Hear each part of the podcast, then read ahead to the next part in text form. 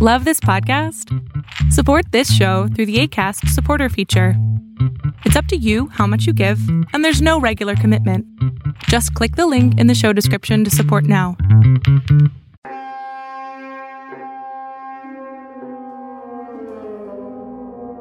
This is Melina Lee Williams Haas. I deeply appreciate you listening and taking the time to hang out with me. I will be addressing issues of life, the universe, and everything that are often bogged down and mired in shame and grief, and talk about how they can be repackaged to be useful and gorgeous and fucking awesome for you. So sit back and relax, or you know what? Sit up and freak out. However, you prefer to listen. Let's go.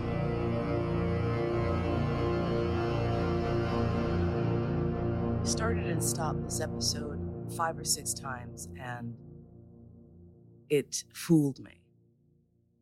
I had the idea because people frequently ask me about what it was like to be an actor as a kid. And I thought, oh, yeah, I'll tell about when I was between the ages of probably about six and 12. And I did a lot of commercial work, a lot of film and TV work. I'll talk about that. That'll be kind of cool. But it kept dragging up less sunny and delightful memories. And so I kept putting it off and I kept thinking, okay, I should do something else. And then nothing else presented itself. One of the things I have discovered for myself in my life is when I hit a wall and I procrastinate, my first impulse is to think of myself as lazy or incompetent or stupid or avoidant or any number of really derogatory phrases that I utilize against myself with alarming frequency. And I try to do less of that, but the reality is it's part of my struggle in recovery from alcoholism is the self-esteem thing and attributing anything that does not fit the standard American capitalist model of excellence, right? Working many hours a week for someone else, usually, right? So I like to blame myself for everything that maybe isn't something that needs to have blame directed at it. I'll be 53 in a month and a half or so. What month is this? It's the end of mid April, mid April, mid May, mid June. So two months. I'll be 53. And that's not an insignificant amount of time. And what that means to me when I look back on my childhood is the world in which I was living when I was a child was a very different world than the one we're living in right now. And trying to adjust my mindset to that world in order to tell the story well and accurately was very difficult. And I kept stalling around it.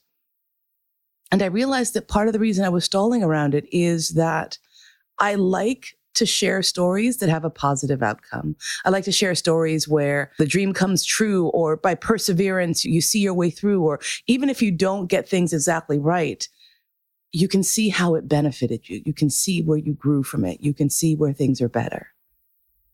And this is a situation where it's harder for me to see that. I was born June 20th, 1969 to, to very young parents.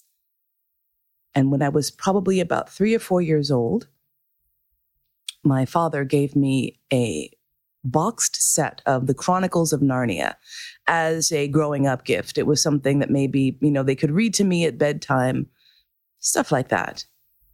The day after Christmas, I came back to my parents and I said, Okay, I've read this first one. Can I have the next book, please? And they laughed and said, Okay, well, first of all, she's, you know, three and a half. There's not reading.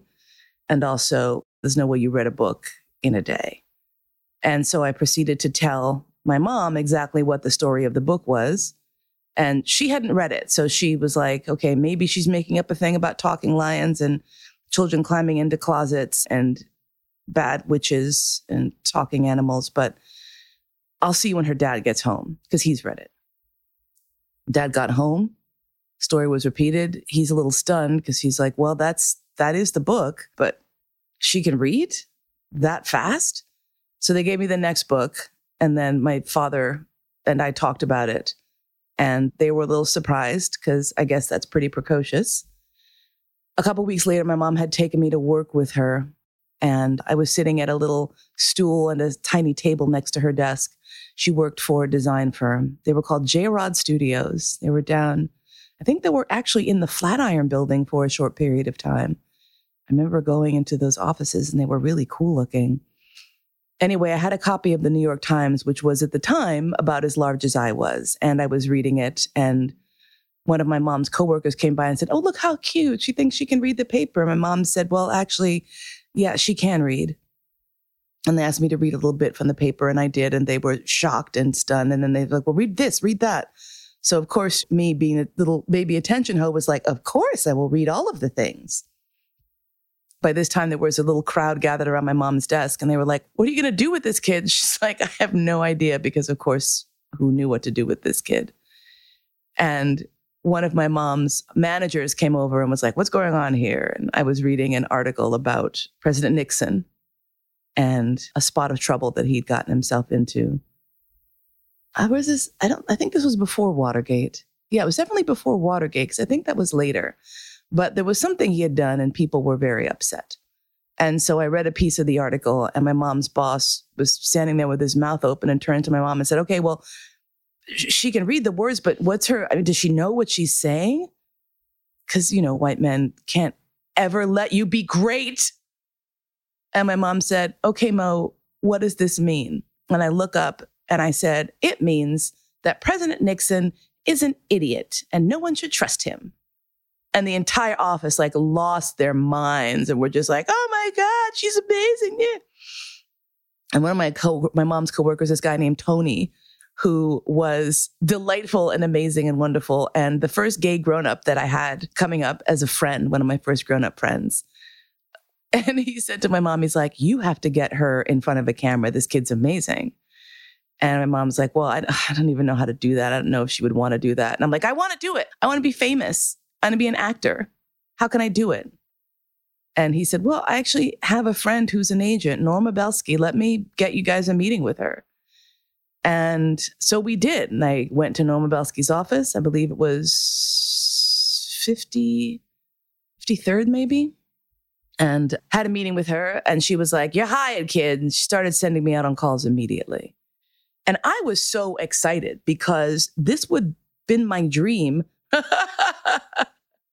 for all of, you know, like maybe a year and a half, I will explain that my father took us to see the revival of the original cast of the musical Hair, which is running on Broadway. Appropriate for a toddler, two, three year old? Probably not. However, I will never forget standing on my seat, jumping up and down and clapping as my mom frantically tried to keep me from tumbling backwards as the cast came out at the end and they're naked, covered in Day-Glo paint and singing Let the Sunshine In and running around the audience. And it was such a joy and such a freedom. And when we were leaving the theater, I told my parents, I'm going to do that. I'm going to be an actor. And I was so excited that now I got to do it right now. I didn't even have to wait till I was a grown up because all the shit that they tell you that's going to be awesome in your life, they also tell you you have to wait till you're grown up to do it. And I was like, well, this I can start doing now. They need kids as actors. So I'm going to do this. And I did. And I started going on auditions very quickly and I started landing jobs pretty quickly as well. One of the first jobs that I remember getting was a commercial for Mrs. Paul's fish sticks. And I love fish sticks. So I was very excited. I was like, I get to eat fish sticks all day and talk about them. Well, lesson number one in doing commercial work any commercial that involves food is going to quickly become a dystopian nightmare for the actors involved. And the reason is food in the wild is not perfect. Food in the wild has irregular clumps on it. Food in the wild is unevenly heated or weird or doesn't glisten properly in the lights or melts or falls apart. And that is not acceptable for the commercial palate. So food for commercials has its own stylist. There are people who are on the set whose jobs it is solely to make that food look nice for the cameras, to make it hold up under the lights, to make hundreds of them that are the same so that there's no continuity problem. If you have one burger for one shot and then a reverse angle with the same burger and there's only one tomato, God forbid. The problem is while their job is to make the food look good, that has nothing to do with the palatability of the food. Because the food that you're going to be eating is probably not going to be the food that they're preparing because they are doing all manner of shit to that food. Okay. I will tell you, for example, these Mrs. Paul's fish sticks the ones that were uh, on camera weren't even really fish sticks. They were breaded lumps of something else, or rather, I don't even know, that were adhered to and rolled in glue so that the crumbs wouldn't crumble and fall off and fuck up the plate. Now, there were a couple of real fish sticks that we were to take bites of, but those had been cooked at 4 or 5 a.m. And by the time we started filming at 7 or 8 a.m., they were quite cold. And those were just bites that we were to take in the cutaway shots. Filming a commercial is a grueling process. And on average, it will take you an entire day to shoot what is 15 to 30 seconds of footage. An entire day, hundreds of takes. And the reason for that is everything has to be entirely, completely perfect to the vision of the producers and the director. And so, what that means for you as an actor who is taking a bite of these delicious fish sticks and then turning to the camera and giving Mrs. Paul's the thumbs up is that immediately after the director yells cut, you have to eject that cold wad of chewed fish out of your mouth into the spit bucket, which is hidden cleverly out of camera range. And then they will reset the plate and you will go again and again and again and again. Now, I, of course, was a tiny professional actress. So, of course, I was amazing, but not all kids, A, wanted to be there, B, knew what the fuck to do once they were there, and C, had the good grace to remain chill through hours three, four, five, six, seven of shooting. So you got to imagine, you know who I really wonder about? I wonder about the adults who had to work with kids on these sets. What a fucking nightmare that must have been. So so that shoot was kind of was kind of fun at first. But then the smell of the fish sticks that we had to eat started to get to me. And I started kind of gagging a little bit every time I had to take a bite, which of course is going to read. So the director's like, okay, honey, I need you to smile. I need you to be cheerful about the fish sticks. And you're like, okay, forget that they're cold and they're gross. Just smile, eat the fish sticks, spit it out, cut. Thanks, Mrs. Paul's cuts. Next plate, smile, by the fists, and roll, action, speed. Thanks, Mrs. Paul. Cut and action. Okay, too much bounce in the voice. I need your voice to be more even. Okay, sorry. That's okay. And roll, speed, go. Thanks, Mrs. Paul. Cut, shift the plate for hours and hours and hours. But I remember the first time being at home when I saw myself on TV and I was screaming and jumping up and down and how, how amazing that was. And then how cool it was to go to school the next day and have kids say, I saw you on TV, I saw your commercial, and be like, yeah, it's pretty cool. there were one or two other kids in my school who were also uh, film and TV and theater kids. And occasionally we would have that sort of casual, like, oh, yeah, I got to go. I got an audition kind of thing when we had to bolt out of school in the middle of the afternoon last minute. One of the commercials that garnered me the most traction was a commercial for Orbit Bubblegum. The commercial was myself and I think four or five other little kids and a quote unquote robot, because Orbit, space age, robot, right? Singing this little jingle about Orbit bubblegum. It's new, it's Orbit. And then we would march around and sing. And what was hilarious is that there was one point in the commercial where we all had to blow a bubble, and the robot also was supposed to blow a bubble. And they had rigged a line with an air gun, and they had wads of chewed up bubble gum, and they kept trying to stick it on this little hole and get the robot to blow bubbles, which you can imagine had very mixed effects. And it constantly wasn't working and it wasn't working and it wasn't working. And I finally said to my mom, they should just put a balloon in there. No one would see it. And they should know. My mom's like, you should tell the director that. And I said to the director, why don't you use a balloon instead of bubble gum? You could get a pink balloon and just blow it up that way. And the director looked at me as though I had three heads and turned to one of the crew and was like, get a fucking balloon. and he shook my hand and he, hand and he was like, thanks, kid. And so they got a balloon and they worked it out. with a cut so that you couldn't really see the bubble starting and see that it was already existing uh, as a balloon. That Orbit bubblegum commercial was, I think it might have been one of the first national level commercials that I did. And I'll explain the system. Now, I don't know, the system may have changed in the intervening four, five decades, but when I was a kid, there were commercials that were shot for local, regional, and then national. Local meant that it would only be shown in your city or your town like a little small car dealership, et cetera. You would see those local commercials. So, for example, if you grew up in New York, Crazy Eddie would be an example of a local commercial because Crazy Eddie stores were only in New York, I believe. New York, uh, in the boroughs, I think maybe. Regional would be something like an area where you had a chain. So, for example, I did a commercial for Farrell's Ice Cream Parlor, which was, I believe, throughout the Northeast and down to the South, maybe. And so that part of the country would see these commercials, but the rest of America wouldn't because there were no Farrells there. So occasionally I would do commercials for products I had never heard of. I did a commercial for Sunshine Bread, which was only distributed in the South.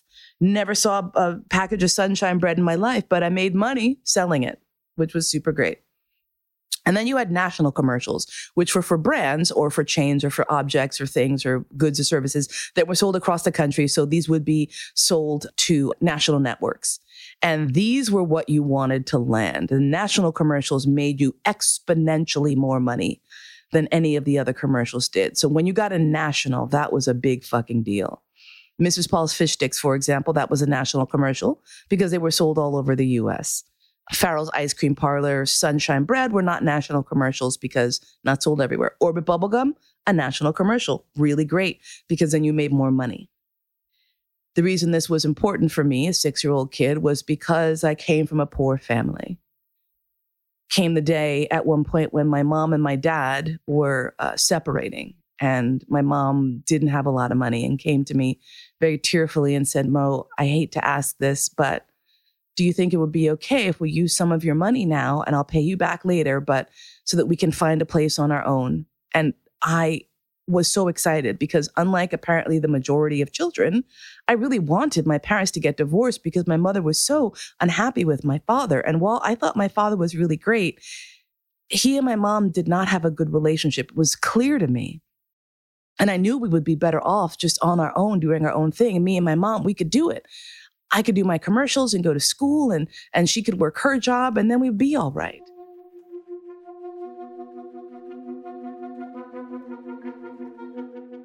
My producer, Cody Crab, is a fucking rock star. Okay. I have loved working with him for the past few months and I cannot recommend him highly enough. Some of you out there listening are probably thinking, you know, I've always wanted to do a podcast, but I can't. Yeah. Yeah it sucks. All right. All the production stuff sucks, but there are people out there who like that suckiness. And this mofo is one of them. Here's what I'm going to do. People of color to the front, especially, but I'm extending this offer to my friends and peeps and listeners. If you've been sitting on a podcast idea and you're like, I just don't, I, I don't, but I need help and I can't, and it's so much. Here's what I'm going to do. You click on the link below in the show notes. You make an appointment with Mr. Crab Mr. Krabs. I'm sorry, I just go full SpongeBob every time I think of this. You make an appointment with him. He has very easy ways to have a consultation with him. Just give him a chat. Tell him your ideas. See what you think. If you decide to book a, a series with him, just an, an opening gambit of three episodes, you can get the fourth one for free. So you do three episodes, fourth one's on me. I'm covering it for you. And I especially want to hear from people of color who have been sitting on a podcast idea for a while, come through. The world needs to hear from you. The world needs more of us. And I would love to be here for you to help you get that little last step, that little last, uh, the little, yeah, go do it, go do it. So click on the link, make the appointment, check it out. Join me in podcast land, y'all. Come through, come through.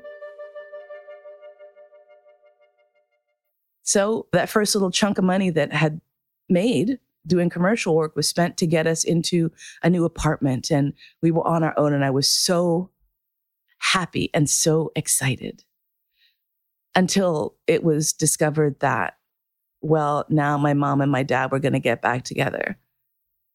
And by the way my mom was pregnant. Now i'm not sure in what order these things happened and of course no one remembers. But they got back together I was not thrilled. I was not happy, mostly because we had spent a lot of money to go and try to live on our own. And now we were just erasing all of that. But it was okay because the family was together and I would make more money. And I did. And I did more commercials. I did some film and TV work. Um, I will tell you, this is hilarious. And you can actually fact check this. I got a call one day to be an extra in a new movie that was filming. It was going to be an all black version of The Wizard of Oz and there were going to be all these famous black actors and singers and performers in it. And I was so excited. And the first day that we were filming, they had too many extras. So we got to the set, and after sitting around for a while, they just let a lot of us go. However, they also had a second set of auditions for people to sing on the soundtrack. So while I wasn't invited back for the next day of standing around to be an extra, in the Emerald City sequence, I did an audition and I did wind up being chosen for the children's chorus. So we were in the studio for the next week. And I will tell you, my memory is crap, but you can go and look up all the names of all the folks who were singing in the mu- musical, the movie The Wiz. And I got to meet them. I got to meet most cool Diana Ross came in and signed autographs for us. Nipsey Russell. Oh my gosh, Lena Horne who was Glinda the Good. I, I guess she was she Glinda? Was she is that who she was? Anyway, she sings If You Believe in the movie. And in the sequence where she is talking to Dorothy, you can hear in the background these little voices singing the star babies. And in the movie, they're the star babies are played by actual babies, but myself and four other little kids actually sang the Star Babies that was the intro for Lena Horne singing. And we did get to see Lena Horne in the studio singing as well. I can tell you it was one of the most amazing weeks of my life. Side note, who did not come and give us autographs or meet with us despite us trying was Michael Jackson, who just literally refused to come and see us, even though everyone else had come in that day. And we were like, well, forget you then. And so, whatever. so there's my memory of almost meeting Michael Jackson. Saw him through the studio window, declined to come in and sign autographs for us, even though everyone else had. So screw that guy or unscrew that guy. I also did a radio commercial for a Patti LaBelle album and got to meet Patti LaBelle, uh, which my mom lost her mind. I was like, Patti LaBelle, okay, whatever. But my mom was like, oh my gosh, Miss LaBelle. She was so excited. It was amazing. And as I continued to work, I had so many really amazing adventures. And some of them were really kind of cool. I did a, an episode of The Equalizer, I think. And I can't remember the name of the actor who was in that. Edward Richard, something, some British guy. But this episode was shot in the Museum of Natural History. Now, of course, typically, businesses will not close all the way down for shoots unless you're paying a lot of money. And to close down an entire museum is too much money. So this was shot on one of the days the museum was closed and was shot mostly at night, starting the night before through to the day of, which meant that myself and about 20 other kids had the run of the Museum of Natural History when it was closed. It was so fucking cool. I'm sure it was terrible for the crew because, like, during our breaks, they were supposed to wrangle us over to have our lunch break or dinner break or whatever. And we were like, see ya. And I was like, I need to go see the room with the blue whale. Let me tell you, being in the room with the huge whale when almost all the lights are out except the emergency lights, and you just see this huge figure hovering above you. And you can imagine maybe you really are in the ocean and this whale is just swimming silently through the water above you. And then looking into all of those scruffy dioramas. But now they actually are kind of mysterious because you have to lean your nose and face up against the glass and peer into the darkness to see the cheetahs and the water buffalo staring at you with their glassy eyes in the darkness. That was an amazing night.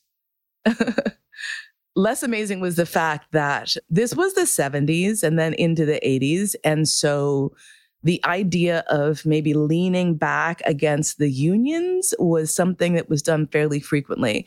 There were rules as to how long children were supposed to work on set, but there were also people with a lot of money whose best interest it was not in to let us work for only seven and a half hours or whatever it was.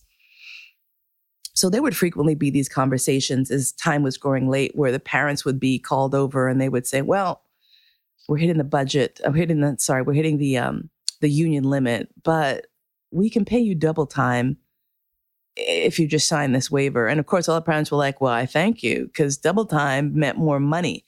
And that's really the reason we were all here, wasn't it? So every once in a while, there would be a situation where we would be working obnoxiously late. The Orbit commercial that I mentioned earlier with the faulty robot was one of those because the first half of the day was spent with failure after failure until I brilliantly saved the day. You're welcome. But that meant that we were going very late. And by the time we left, it was after midnight. And my father had to come and pick me up because my mom had to go at, by that time. She was dealing with my youngest sister. And so she had to go and take care of the baby. She had to pick up the baby from the babysitter. So my father came onto the set because he had to have a, have a parent there. And then my dad wound up having to take me home on the train. Now, keep in mind, uh, this was the spring. So, and the costume I was wearing was like this little tiny, vanishingly short mini skirt, a little jumper, a little sweater thing. But because I had just come off of a commercial set, I had a face full of makeup on, which becomes blindingly obvious when you are out of camera lights, right? And so my dad was taking me home at maybe like 12:30, 1 a.m. And here I am, a little kid wearing a mini skirt and this little crop top, full face of makeup, hair did, everything like that on the train in the middle of the night. And I'll never forget looking up at my dad, who was oblivious, reading his little book or whatever, and saw these three women staring at me, staring at my dad, looking back and forth and whispering among themselves. And here's the thing I'm a New York kid, so I'm aware that bad shit happens to kids. And I'm aware what, th- what this must look like. And I immediately am like, oh no, they think my dad is some sort of, oh no. So I immediately started talking really loudly about the commercial. I was like, oh, dad, I'm so glad we're finally going home after shooting for so many hours. He's like, yeah, that was a long time. And so we had this conversation. And I think eventually the ladies sort of backed down when I kind of included them in the conversation. I was like, I'm an actor. I just did a commercial. And they were like, oh, you did? Which probably didn't seem much like a cover story because then we had a whole conversation about it. And I remember thinking, whoo, I wonder what would have happened if they'd gotten off the train and called the police on my dad. Awkward. but I did really well because this was like the 70s and it was actually pretty cool to be a little black kid. Advertisers had finally figured out that we had money and we spent it on things as well. And so I did quite well. I was doing a, a few jobs a, a, month, actually, at the height of the career there. And I was a member of the Screen Actors Guild and a member of AFTRA. I was in three different unions at one point and doing really well. And this was terrific because it meant that when we hit a hard time, the money that I was making was able to come in and save the day on more than a few occasions. And I was really proud that I was able to do that and able to help out the thing is that the older you get, you start to hit this point where maybe you're not quite as cute. so you got to shift gears. And my agent started sending me out for different calls.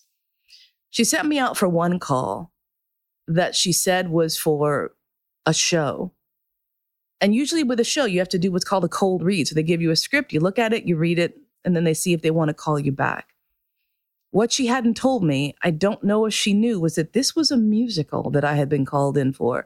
And so I was to have had prepared a song, and I did not.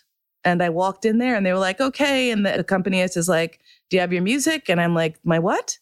And they're like, oh, honey, no, this is, you have to have a piece prepared. And I was like, oh, okay, sorry, they didn't tell me. And I walked out. And my father's like, what happened? And I said, well, I needed to have a song prepared. He's like, well, go sing a song. Now, here's the thing my mother would have said, okay, fine, and walked out and said, sorry, we weren't prepared. Too bad. My dad didn't really like to hear no. And so we went outside the building and stood in an alley around the corner while he decided what song I was going to sing. And I said, I can't do it, dad. I can't. And he's like, Well, you don't have to sing it. You can just speak it along, like Rex Harrison in The Music Man. And I was horrified, but I didn't know what else to do. So I walked back in and I said, okay, I'd like to try again. And the folks at the desk were like, uh, okay, sure. And I walked back in and I started just sort of doing a recitative of this piece. And it was so awkward and so horrible. And inside, I felt this hot, bulging wave of tears coming. And I could see just the pity on the face of the person running the audition. And she was like, It's okay, honey. Thanks. Thank you for trying. You can go. Because I'm sure she knew what had happened. And I just ran out crying and it was pretty awful. And my father didn't take me to any more auditions after that. I did continue to do pretty well though. I had quite a few auditions. I had a few more national commercials. The money was coming in and going back out pretty much as fast as it came in. The last audition that I had with this agent was a big one. It was for a role on a soap opera. And it was to be like the daughter or the niece or someone of these two black characters. I can't, I don't know if it was All My Children or One Life to Live. And I rocked this audition. Holy shit. I kicked the shit out of it and made it to the finals. It was down to me and one other little girl. She went first. And when I arrived, she was in doing her read. And she came walking out and looked me up and looked me down and smirked and walked out. And we both knew that she had this role because she was pretty. She had perfect, straight pressed hair and two ponytails that cascaded down her back. And lovely, gorgeous, lemony, pale, light brown skin, just enough so you knew she was black, but not as dark as me and light brown eyes that just gave her this really sweet, wide eyed look. And when we made that eye contact, it was that moment of knowing that the light skinned girl is always going to get the role. But I said, you know what? Not today's the day I'm going to kick that girl's ass. And I walked in there, started joking around with the producers, immediately created that rapport. Because, of course, as a brilliant and gifted kid, I could drop science and knowledge on them. And within 10 seconds, they were like, this kid's amazing. I rocked that audition. And I still didn't get cast. And that was the last audition I had with that agent. And at that point, I was in sixth grade, so I would have been almost 12. And at that point, the auditions sort of dropped off almost entirely. And I turned and decided that I was going to focus more closely on theater work and focus on getting ready to go to NYU because I was going to grow up and be an actor. And that was my dream. And I did. I auditioned for NYU in the beginning of my junior year. And I was accepted early. and so my entire life fell right into place. So my ju- second half of my junior year of high school, my senior year were just cruising, amazing, wonderful experiences till I got to NYU and my life had f- just fallen right into place. The track that I had envisioned for myself was in line until sophomore year when the spring semester came and I opened up my financial aid package and the news that I had been seeing about the dissolution of the programs that were put in place to assist Black students hit my bottom line. The affirmative action cuts that Reagan had implemented meant that the three scholarships that I was receiving that enabled me to afford NYU, which was expensive, had been cut. I ran to the financial aid office in a panic and they said, yeah, this affects a lot of people and we're completely out of emergency funds. We have no way to help you. When I stood in front of the financial aid office, too empty and stunned, even to cry.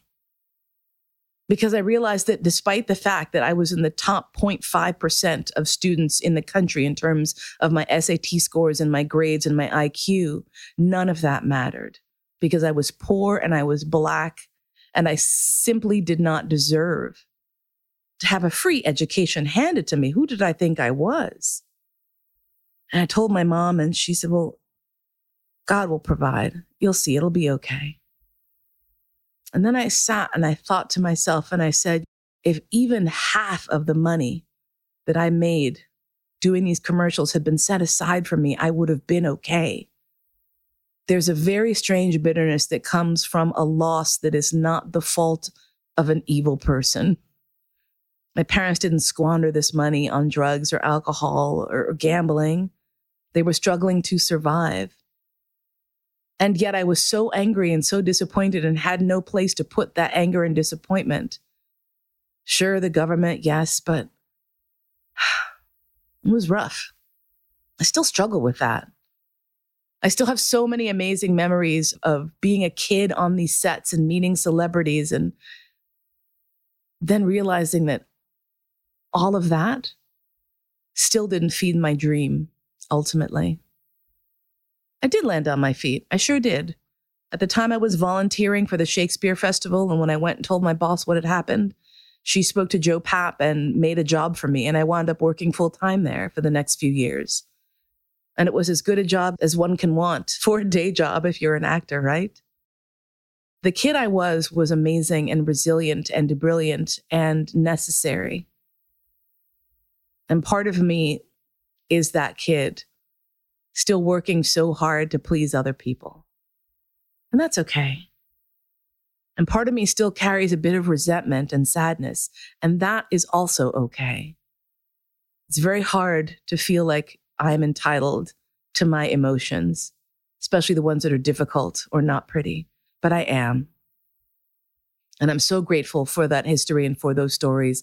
And I'm also disappointed and sad that I wasn't able to reap the benefits of the work that I did in the way that I wanted to. And that's all right. Thank you for listening. I love you. Please be kind to yourself, please. You've been listening to All That and Mo. Thanks so much for spending your precious, precious time with me today. My podcast is produced by Cody Crabb, theme music by Georg Friedrich Haas, as performed by Marcus Weiss. And I look forward to spending time with you again really soon.